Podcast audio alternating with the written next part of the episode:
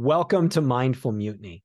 And this episode is about how to not get discouraged.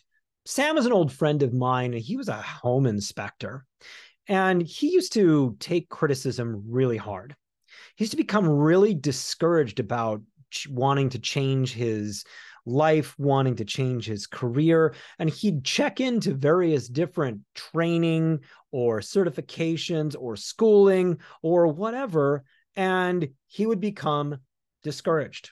He might even start something and go a little bit of the way and then start getting discouraged and then just stop.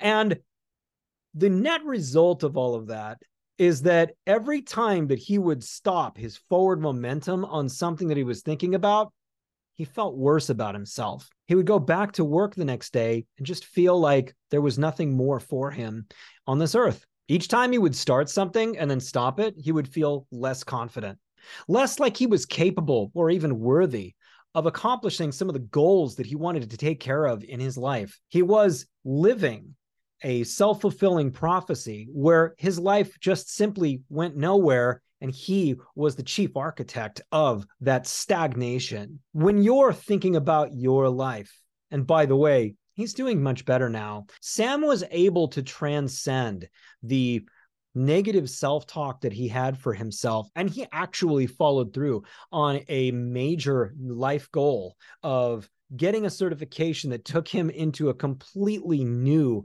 profession. And he's feeling much better about himself, but it took encouragement from others around him and him having greater self discipline than ever. Set realistic life goals. Set realistic goals for your day if the only thing that you could actually accomplish today is making your bed, that's fine. Make your bed. Do something each day that you can say, I did. I cleaned my room today. I walked around the block today. I did something productive today that I had control of. Set goals that you know you can do. Research those goals. Find out how you can cut that big goal into little parts so that all you have to worry about today or this week are the little parts of the big idea. Secondly, focus on progress, not on perfection. Make sure that with your goals, you understand the little bit that you have to do each week in order to accomplish something that may take years. Because, yes, you can accomplish incredible things that may take seven, ten years. You're deciding to become a doctor. Yeah, it's going to take about seven to 10 years for you to finally obtain something like that. But take it week by week. It's not about getting there fast. It's about finally getting there. And with each passing week that you get closer and closer, it's going to feel amazing. The third thing is cultivate a growth mindset. You're going to have setbacks in your life. Things are not going to go as planned. You're going to have things that you planned one way and the exact opposite happens.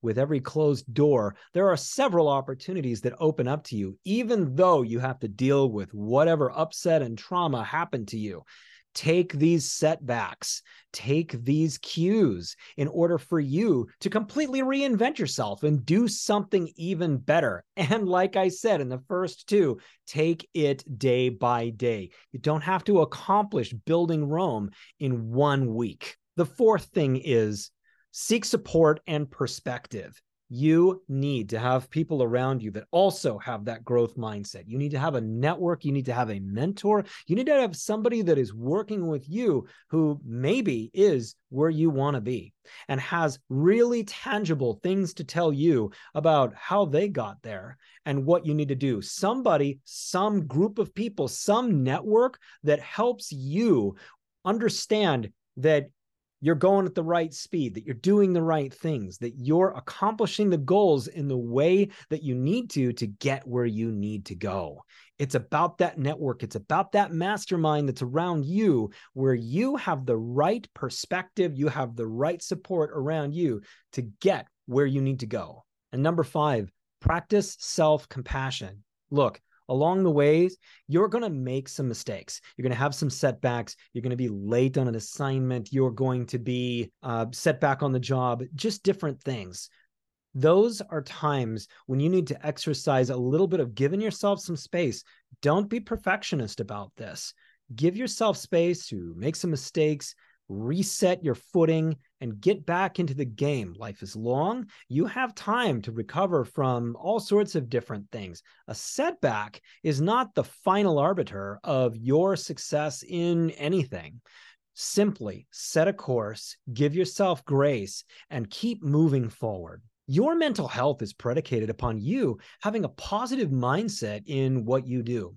Your mental health is improved when you are interacting with yourself in a growth oriented way as opposed to a negative way. Lots of us grew up in environments where we had a lot of negative talk at us or negative messages or negative this and that. All of that stuff needs to be put on a shelf, and you need to just simply focus on you and what you can accomplish in the next weeks, months, years, you can do it, but you have to have the grace for yourself, the support network around you, and the positive self talk inside you that keeps you going on a straight track to where you need to go with the grace to be able to pivot when you need to. I'm Jeremy Van Wert, CEO of High Altitude Mindset. Now go be something great.